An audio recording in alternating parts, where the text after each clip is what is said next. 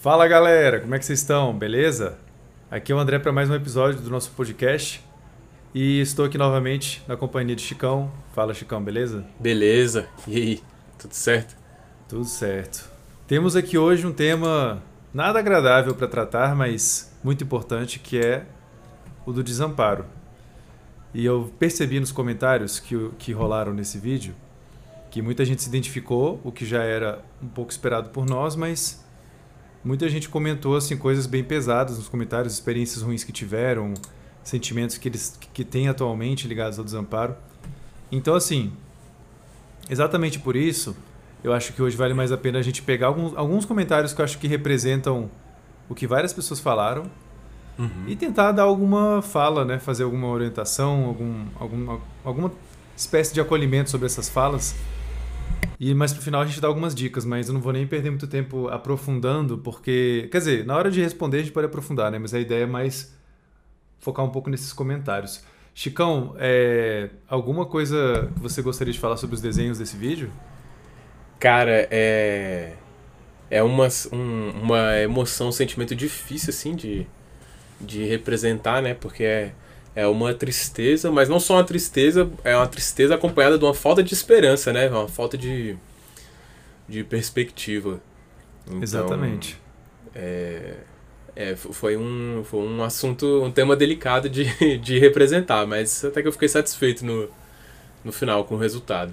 Até porque os desenhos que você fez, se você pegar só o desenho mesmo, é, assim, geralmente é o desenho de alguém chateado ou triste, mas uhum. desamparo mesmo, como você falou, é meio difícil de representar Sim. de forma específica, né? É, é um, uma, um isolamento, assim, né? Uma falta. Uma, uma, é, isso é uma falta de perspectiva mesmo, assim, de, de esperança, bem, bem delicado.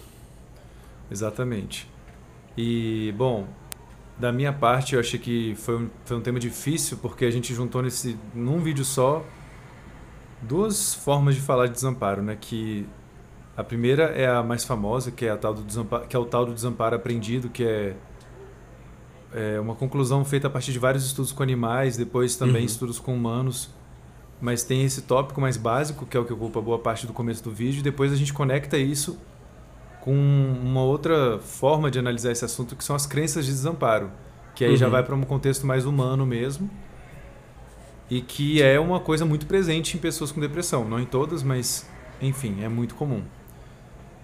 E assim, claro, só queria fazer um pré um pré-esclarecimento antes da gente entrar nos comentários de algumas pessoas aqui. Uhum. Eu li, como sempre, né, eu digo aqui para vocês, a gente lê os comentários que vocês mandam nos vídeos, então continuem mandando comentários, tá bom?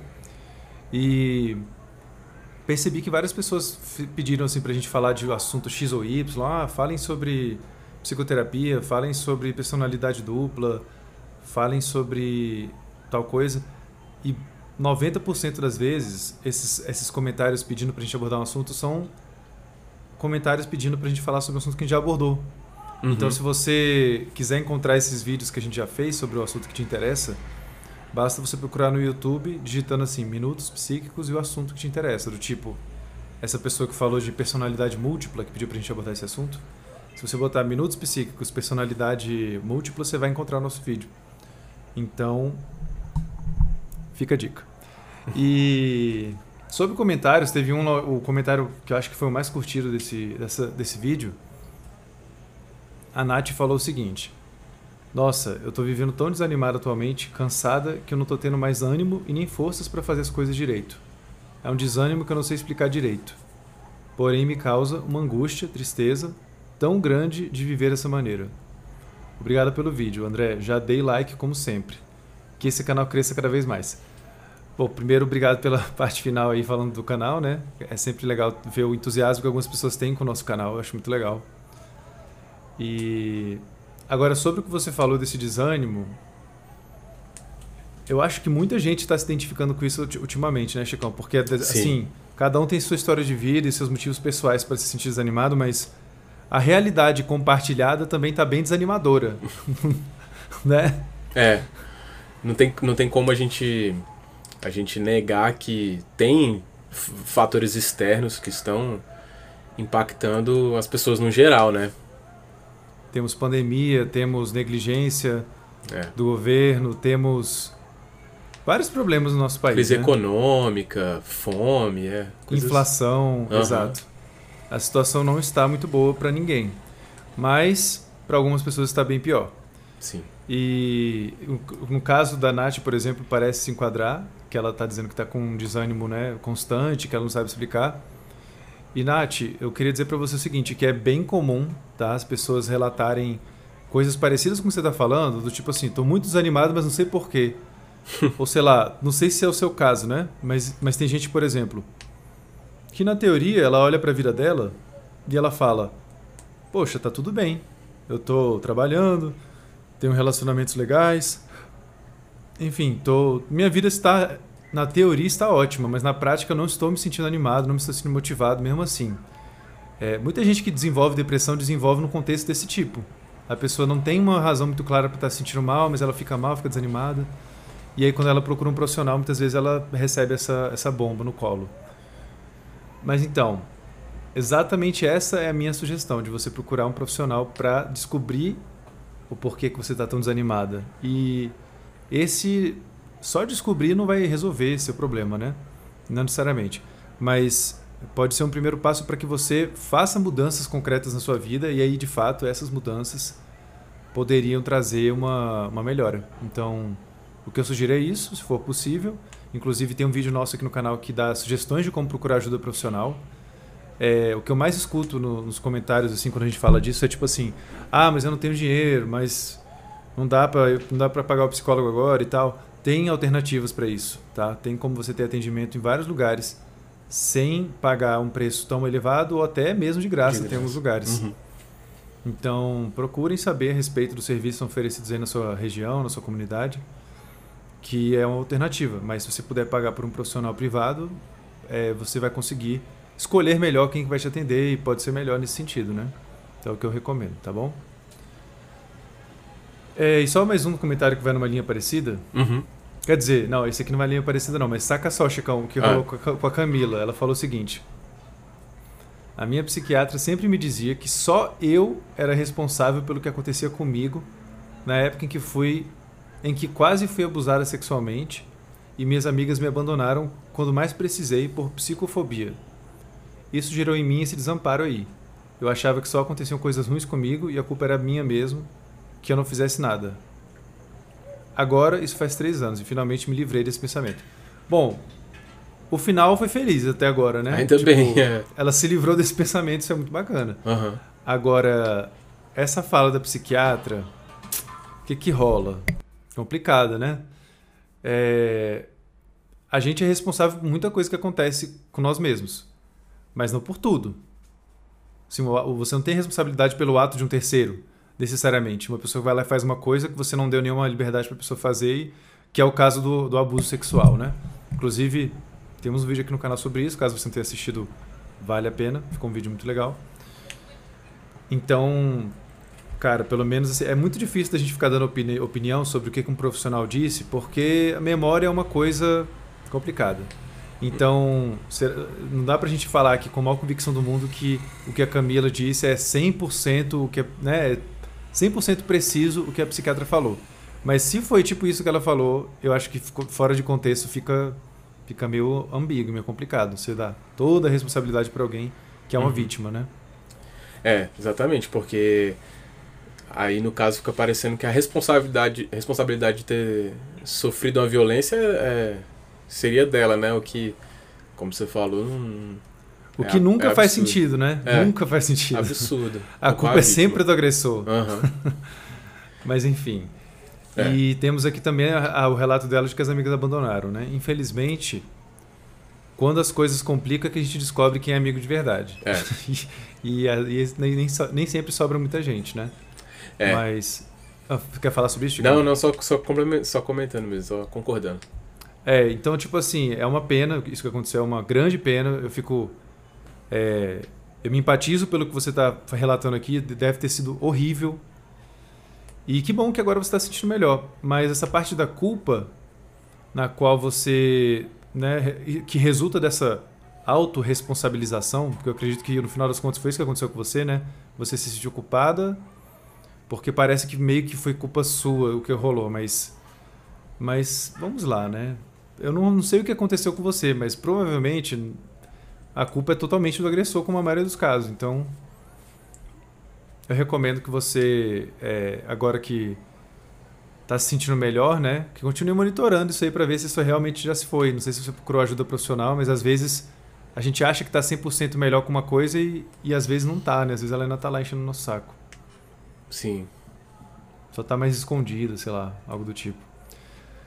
Isso me fez lembrar de um negócio que, cara, esse assunto de depressão, ele é muito forte e no canal a gente já tem, eu acho que uns cinco vídeos que estão ligados a isso, né? Não, não, é, não é assim, depressão parte 1, parte 2, parte 3, mas é assim, depressão, distimia, é, quais são as causas da depressão.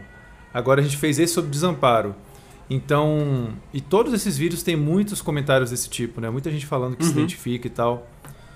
É, Vale ressaltar também que isso não é por um acaso, isso na verdade reflete um, um dado concreto que já é conhecido. O Brasil é o país com os maiores índices de transtornos de ansiedade e o segundo país com maior casos de transtornos depressivos do mundo.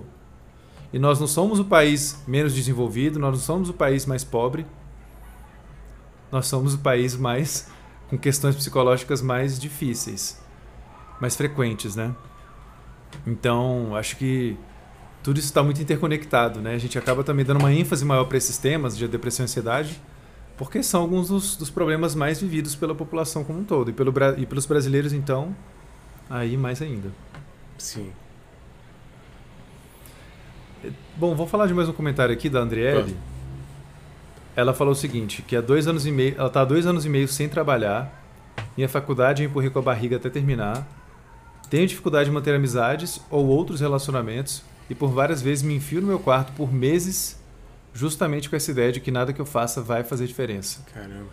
E que sou um fracasso e que sou um fracasso. É... E para afirmar mais ainda essa ideia, é o que eu escuto dos meus pais e irmãos diariamente. É, vê, vê que é uma, uma situação extremamente delicada, né? Muito, muito. E isso que me chamou a atenção no final que ela falou, quer dizer, tudo que ela está comentando aí são dificuldades bem, bem comuns de estarem juntas, né? De você estar tá se sentindo mal e você tem dificuldade de se relacionar com os outros, isso atrapalha o seu dia a dia, isso aí é... Uhum. Tá, tudo geralmente está bem interconectado. Sim.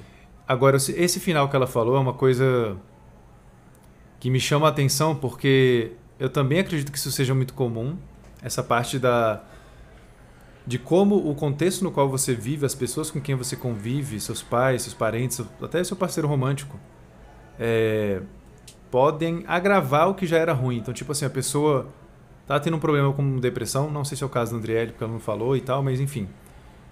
Vamos, vamos supor aqui, para fins de reflexão, uma pessoa que tem depressão. É, é, dificilmente ela, essa pessoa vai viver uma vida normal, porque por definição, a depressão envolve dificuldades para viver uma vida normal. Então, uhum. é isso. Ela vai, ela vai ter que apresentar problemas significativos na vida dela, se ela está com depressão realmente. E as pessoas que estão no círculo de, de convivência dela vão. Isso vai resvalar nelas, porque, enfim, né? Se você está convivendo com alguém que não está bem, que não consegue fazer as coisas que deveria, que, como por exemplo a André falou que fica, fica muito isolada porque não está se sentindo bem, porque acha que não vai fazer diferença nenhuma o que ela faz obviamente que é mais difícil de conviver com uma pessoa que está com essa instabilidade, né? Sim. E aí, o, a perversidade da coisa é que, sem querer, sem, sem que essa seja a intenção das pessoas que convivem com ela, pode ocorrer, ocorre, ocorre muito dessas pessoas acabarem sendo, ajudarem a manter o, o quadro. Porque essas pessoas vão reclamar, vão achar ruim, vão reforçar mais ainda crenças negativas que a pessoa tem sobre ela mesma. E, cara, é, uma, é, uma, é um saco pensar que isso acontece, porque é meio que um ciclo difícil de sair. Uhum. É difícil de interromper esse ciclo, porque a convivência vai, vai contribuir para manter aquele quadro, não para. A não ser claro, né? Eu estou falando isso aqui de uma maneira totalmente abstrata, porque na prática você tem de tudo. Você tem também parentes que vão dar o super suporte, que vão entender a pessoa, vão ser empáticas. E essa pessoa, provavelmente, com esse suporte todo, vai ter uma chance maior de se recuperar. é, em menos tempo. Agora, essa pessoa que tem um contexto hostil às dificuldades dela, cara, isso é bem difícil, Andriele. E você deve estar tendo bastante. É, você deve estar sofrendo muito com isso, né? Imagino. Então, o que, que eu posso te dar de orientação? Porque é um contexto difícil, até de, orient... até de dar dicas sobre. Mas, assim, a, a recomendação básica que a gente sempre dá de procurar um profissional se mantém super importante e necessária. Então, fica a dica, essa é, é a boa e velha recomendação para qualquer situação desse tipo. E sobre a convivência, cara, tem algumas possibilidades, né? Se for possível não estar com essas pessoas na mesma casa, é uma possibilidade. Se for possível, antes de você tomar uma decisão mais drástica sobre não estar mais na convivência delas, conversar com elas sobre o que está acontecendo, tentar negociar coisas, tentar encontrar meios é, um meio termo entre o que você consegue fazer agora, o que as pessoas precisam que você faça. Enfim, dialogar é sempre um dos caminhos mais interessantes, inicialmente, né? Se funcionar com isso já, beleza. Se não, aí eu acredito que realmente, para um caso como o seu, que está Cara, o negócio é, é muito difícil de você melhorar sozinha. Nesse contexto é muito mais difícil. Então, realmente, cara, a busca por um profissional é altamente recomendável no seu caso, tá? Tomara que você veja esse vídeo de hoje e, e faça isso, porque realmente é, isso por si só já pode causar muitas mudanças depois, né? Conforme o processo terapêutico avance no seu, na sua convivência com as pessoas com quem você convive. Depois vai passar também para sua cabeça essa, essa melhora. É uma é situação... difícil. É, é difícil, da, da, tipo, falar assim, o que, que você faz numa situação dessa? É difícil, né? É muito difícil porque você vê que é uma pessoa que está é, psicologicamente vulnerável e, assim, sem um apoio no, no núcleo familiar, ao mesmo tempo que é uma pessoa financeiramente dependente desse, desse núcleo, né? Então você, você tem uma barreira de pessoas que não te escutam, não levam o seu problema a sério, ao mesmo tempo que você precisaria do apoio delas para buscar ajuda, né? Buscar uma solução. Realmente é muito difícil. É, é, seria um momento que a gente contaria com uma amizade, com alguma pessoa mais próxima fora desse, desse meio para ajudar, né? E, cara, a impressão que eu tenho é que esse tipo de situação que a André está comentando aqui é extremamente comum é pessoas comum. que seguem o nosso canal. Eu acredito, eu acredito que seja. Eu consigo ver até assim, de. Às vezes de pessoas que a gente conhece, ou situações que a gente já passou, que tem um, uma certa. numa certa faixa etária em que eu imagino que as pessoas. Entre os 20 e 30 anos, a pessoa já uhum. se formou, o mercado de trabalho está muito ruim, então a pessoa, a pessoa vê, se vê às vezes como um fardo, a própria família vê e, e coloca como isso. Uhum. E, e a pessoa cai nessa. Literalmente, se, ah, literalmente não, né? Mas figurativamente esse, nesse buraco que é muito difícil de sair. Sozinho eu diria que é praticamente impossível. É muito difícil. As chances são totalmente contrárias à melhora da pessoa. É. E, a gente, e como a gente está comentando aqui, é um, um. Acho que de um contexto geral mesmo, assim, que muitas pessoas se encontram nessa situação. Das, Agora, do, do, momento que a gente vive. Sim. Agora que você comentou isso, é, vou dar um presentinho para as pessoas que estão assistindo nosso podcast.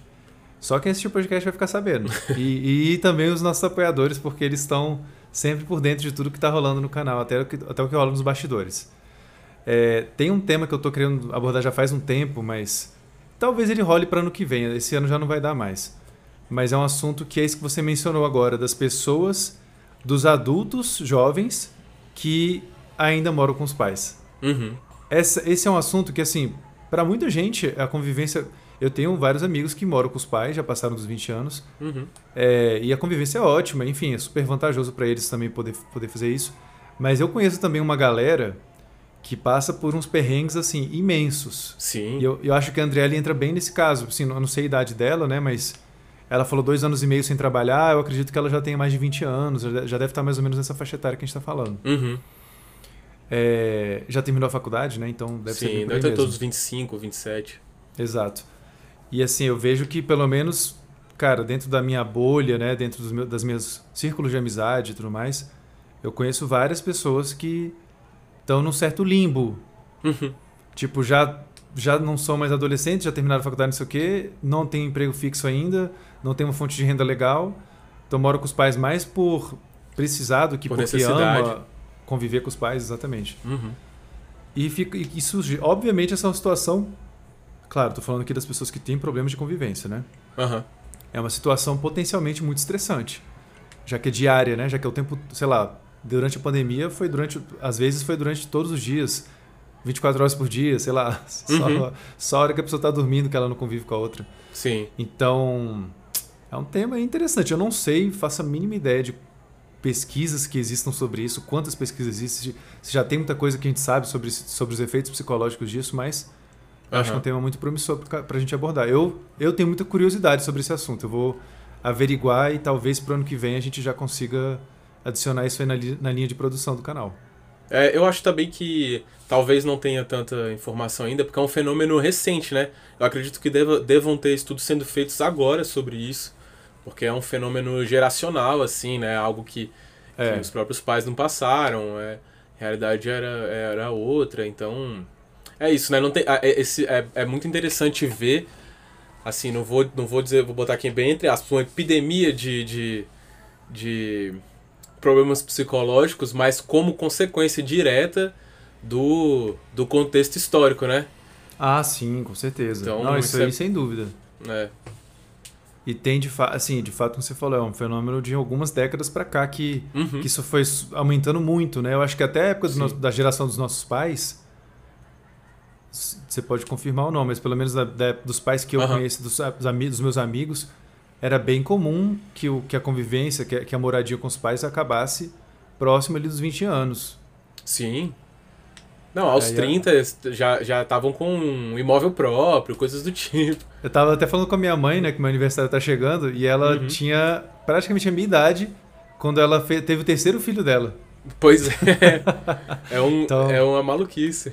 É uma mudança muito drástica. Em poucas décadas, assim, os hábitos de, de ter filho, casar, sair de casa, carro, É. imóvel, nossa, mudaram muito. Dificultou bastante. Sim. Chicão, é, vou ler só mais alguns comentários aqui pra gente Beleza. caminhar para as nossas sugestões.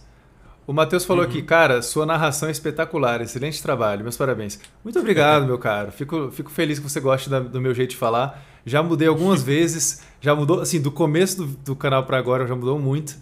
E mais recentemente eu tô no movimento de tentar também, é, como eu posso falar? Deixar minha fala menos narrativa, digamos assim, porque ela era muito Mais natural. é mais natural, exato. Porque muita gente, assim, eu curtia fazer aque- aquele personagem, né? Aquela voz que era praticamente um personagem que eu criei pro Eu canal, né? E às vezes ainda sai, não, ainda sai, ainda sai umas falas assim, total. Mas eu fui sentindo que poderia ficar melhor, mas tentando fazer uma voz mais natural, é o que eu tenho feito, tentado fazer nos últimos tempos. Mas que bom que você tá Aham. gostando do que eu tô fazendo, dessa mudança. Que bom. Bom ter esse feedback. É engraçado, a gente pega uns vídeos mais antigos, um tanto mais antigos, assim, e a narração, o seu tom de voz, assim, sei lá, um ou dois tons acima. Nossa, muito! então, é porque no começo, quando, quando a gente tava mais pros primeiros, os primeiros anos do canal, Aham. eu, na- eu tava pensando assim, cara, pegava o que eu sabia de canto, o que eu sabia de, de estudos, Aham. que eu já fiz aula de canto por um tempo, Sim, sim. E um pouco do que eu sabia de, de também conteúdo. Eu vi as pessoas falando sobre como criar conteúdo, eu vi que algumas pessoas falavam que, tipo, como que você faz pra sua voz não ficar monótona? Você vai falar por muito tempo, como é que você faz pra Sim. não ficar muito chata? Uhum. Você oscila a tonalidade da voz. É o básico. Então, nesses primeiros vídeos, eu tentava oscilar muito. Eu ia de uma voz grave pra uma aguda, bem aguda, e ficava indo e vindo. Só que assim. Cara, eu- o resultado é que ficava uma voz meio. meio Caricata, lá, né? Caricata, é. É. Pá, Algumas pessoas até achavam que eu tava falando cantando, assim, que era meio com sotaque, né? E realmente, o, gaúcho fala cantando, né? O gaúcho praticamente compõe a música a cada fala. Bah, não, fala não. Bah, não fala não, não sei o quê. É interessante, é interessante. Fala É, mas cantando. agora eu já tô tentando falar, falar mais do jeito que eu falo normal no- nos vídeos, mas ainda não tá 100%, que eu... Enfim, tô, tô trabalhando isso aí. É. Então, aí só mais dois comentários aqui. O Moisés falou: Tô nessa fase. Apesar de tudo que eu tente, nada tá dando certo na minha vida. Tô chegando ao ponto de ficar com medo de tentar coisas novas, como entrevistas de emprego e concursos, porque apesar de me preparar, sei que vou criar esperanças só pra quebrar a cara de novo. E. Não, é, do Vitória eu vou falar por último. Cara, sobre o do Moisés, eu acho que muita gente deve se identificar com essa. falta de motivação para fazer as coisas porque você já meio que pressupõe que vai dar errado. Então, assim, para eu não me frustrar mais ainda, deixa eu já ficar frustrado aqui com o que eu já sei que vai acontecer e fica por, fica por isso mesmo.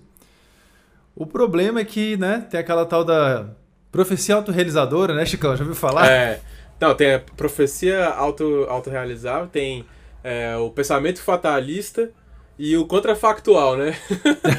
tem, tem tudo isso aí. Agora, esse, cara, esse, esse aqui é o caso do tipo. A pessoa é, é que ilustra muito bem a base desse, desse fenômeno da profecia autorrealizadora. Que é tipo assim: a pessoa tem. ocorre um evento negativo, ou algumas vezes, né? Não precisa ser só uma vez. Uhum. E aí a pessoa vai constatar o que é óbvio, que as chances de que aquilo aconteça ruim de novo, que aquilo se repita é grande, e se acontecer. Ou mesmo que não seja grande, se acontecer de novo, vai ser muito ruim. Então uhum. não quer, a pessoa não quer passar por aquilo de novo. Sim. Só que aí, a partir desse momento que ela desenvolve essa crença, aí já, já engatilha outra coisa, que é o fato de que essas expectativas vão enviesar a maneira como ela lida com situações parecidas no futuro. E isso, por sua vez, vai, vai acabar aumentando, não intencionalmente, a chance de que ela de fato viva aquela situação de novo. Sim. Ou seja, ela acaba puxando para ela mesma o que ela estava evitando. É. É, então, assim, Moisés, eu entendo que é muito ruim se frustrar. Hoje, eu não vou entrar em muitos detalhes, mas hoje eu tive uma experiência bem frustrante, fiquei muito chateado e ainda estou tentando recuperar o meu equilíbrio psicológico. Mas, é, essas coisas, esse, esse, essa chateação, essa irritação, vai melhorar com, conforme o tempo passa, natural que as coisas vão se, se estabilizando. E Cara, você, você pode e deve tentar mais vezes conseguir emprego ou curso. Porque pensa só, eu vou, vou, vou propor a você uma coisa que às vezes funciona para mim. Não sei se vai funcionar para você, não sei se funciona para a maioria das pessoas. É, é um exercício mental, que é o seguinte. Pensa no futuro. Sei que ele tá difícil agora, tá? Mas pensa no futuro você empregado. Beleza? Como que isso vai acontecer? Supondo que isso vai acontecer no futuro, como que isso poderia acontecer? com certeza não é com você achando que não vai conseguir. Sim. Porque senão você não vai tentar, né? Vai fugir das, das, das bancas lá, das provas e tal. Enfim, se você conseguir esse emprego, eu espero que você consiga, acredito que você possa conseguir, vai ser porque você tentou de mais vezes. E eu acho que é uma questão de tentar até conseguir. Então, assim, não, não se sentencie a derrota já antes da batalha. Acho que uhum. você pode conseguir, mas assim, se prepare para novas frustrações, porque nada é garantido, né? Qual que é o nome dele, André? Moisés. Moisés. Então, Moisés, também é, pensa que a única coisa que você pode fazer nesse momento é mandar o seu currículo e ir na entrevista. O que acontece depois, aí, aí tudo bem, não, não, não tá mais no seu controle e você não precisa é, se culpar e se martirizar por isso. Mas a, a, o que está dentro do seu alcance, o que você pode fazer é isso. E outra coisa, né? O, o universo não tem obrigação nenhuma de te agradar. Então, assim, nem a empresa. Disso. E nem a empresa que você está tentando é. É, entrar, né? Sim. Então, tipo, o que você pode fazer é. O que, o que você deve, na minha opinião, fazer, o que eu recomendo é. Bota numa folha de papel tudo que você realmente pode fazer agora para se aproximar desse, dessa contratação e vai colocando em prática o que dá para colocar agora. Então, Sim. mas isso vai exigir uma paciência e uma tolerância à frustração que eu sei que é difícil. É bem difícil. Mas eu torço para que você consiga e que você arranje um emprego, por mais difícil que a situação esteja atualmente no Brasil, né? Sim. E para finalizar, o último comentário da Vitória, ela disse que gostaria de um vídeo sobre amor platônico.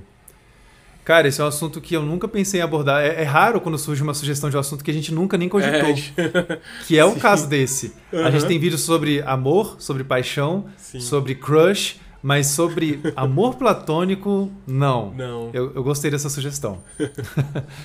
Chicão, como é que a gente está de sugestões para hoje? Cara, eu tenho uma dica, eu assisti uma série esse fim de semana, uma mini, minissérie, né, só de oito, oito episódios, que chama, do Amazon Prime chama Clarkson's Farm. Uhum. É, é, um, é uma série documentário, assim, de humor e tal. É um, um cara, um apresentador britânico bem famoso. Talvez quem já tenha assistido Top Gear conheça ele. É o Jeremy Clarkson. E o que acontece é, velho, o cara, o cara é um sessentão, cheio da grana e comprou uma fazenda na Inglaterra. E aí ele decide trabalhar na fazenda.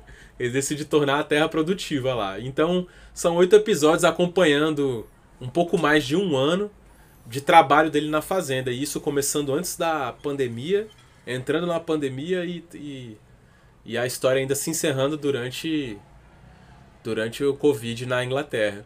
Eu achei bem legal, é bem leve, tem, tem coisas engraçadas, divertidas assim. Você vê, você vê de fato assim, poucas pessoas trabalhando numa fazenda e, e produzindo coisas, é bem legal. Eu acho, achei bem interessante.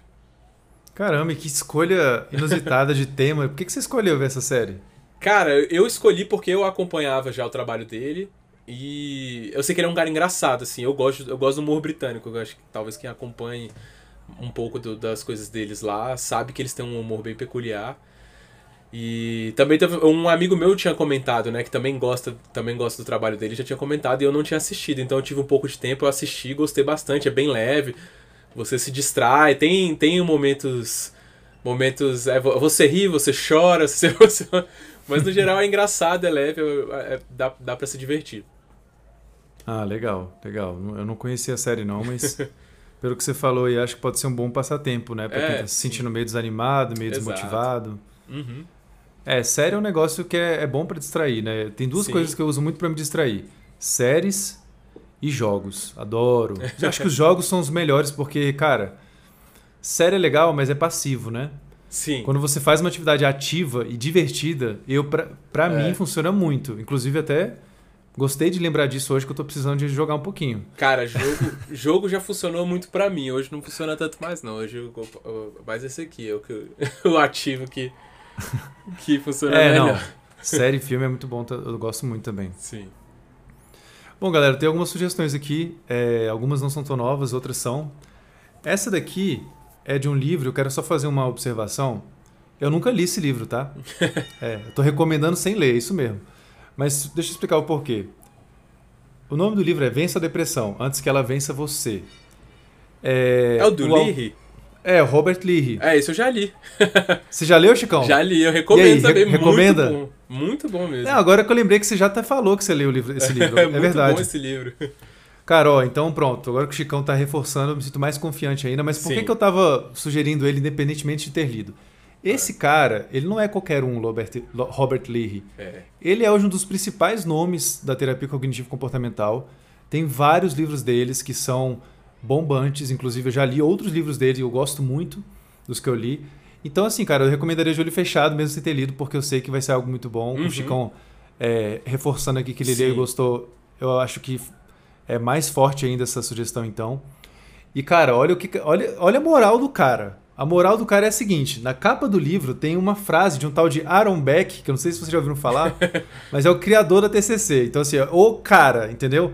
Pensa assim, quais são os grandes nomes da psicologia? Skinner, sei lá, Freud. Pensa em qualquer cara foda. O Aaron Beck está no mesmo patamar deles, ou, ou para alguns até mais. Uhum.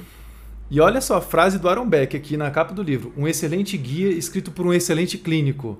Leitura indispensável para todos que sofrem com a depressão. Aí fica difícil, né, cara? cara, cara é, tem que ter muita moral para ter um negócio escrito desse na sua capa, né? Sim, e é, é muito legal, assim, porque eu li ele é um, lógico, obviamente um estudioso assim, mas ele tem muito muita vivência, experiência do consultório com os pacientes. Sim, então, exato. ele tem uma sensibilidade assim de, de compreender o, o, ser humano que é muito massa. E eu sou fã assim, número um dele, porque além de ser um psicólogo muito foda, ele é um divulgador científico muito foda. É.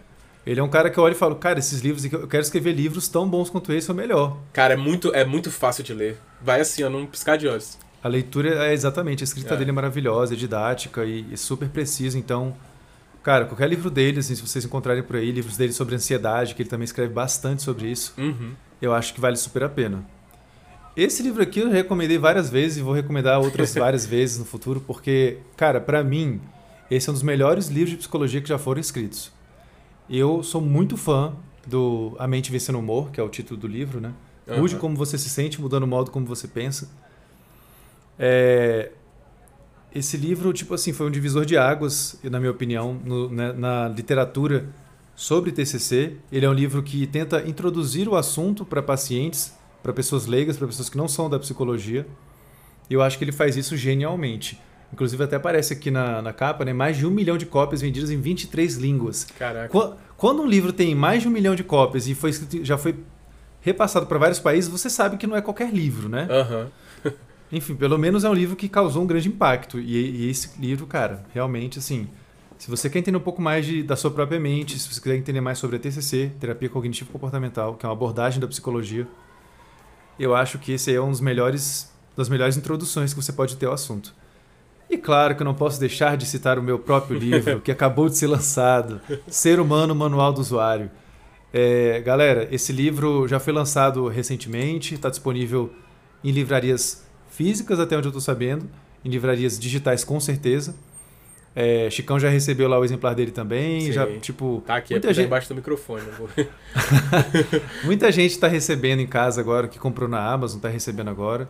Os links para vocês, os links de associado para vocês comprarem estarão disponíveis aqui embaixo na descrição. Lembrando que se você compra utilizando esse, a, a partir desses links, vocês ajudam o nosso canal, já que são links de associados da Amazon, tá bom?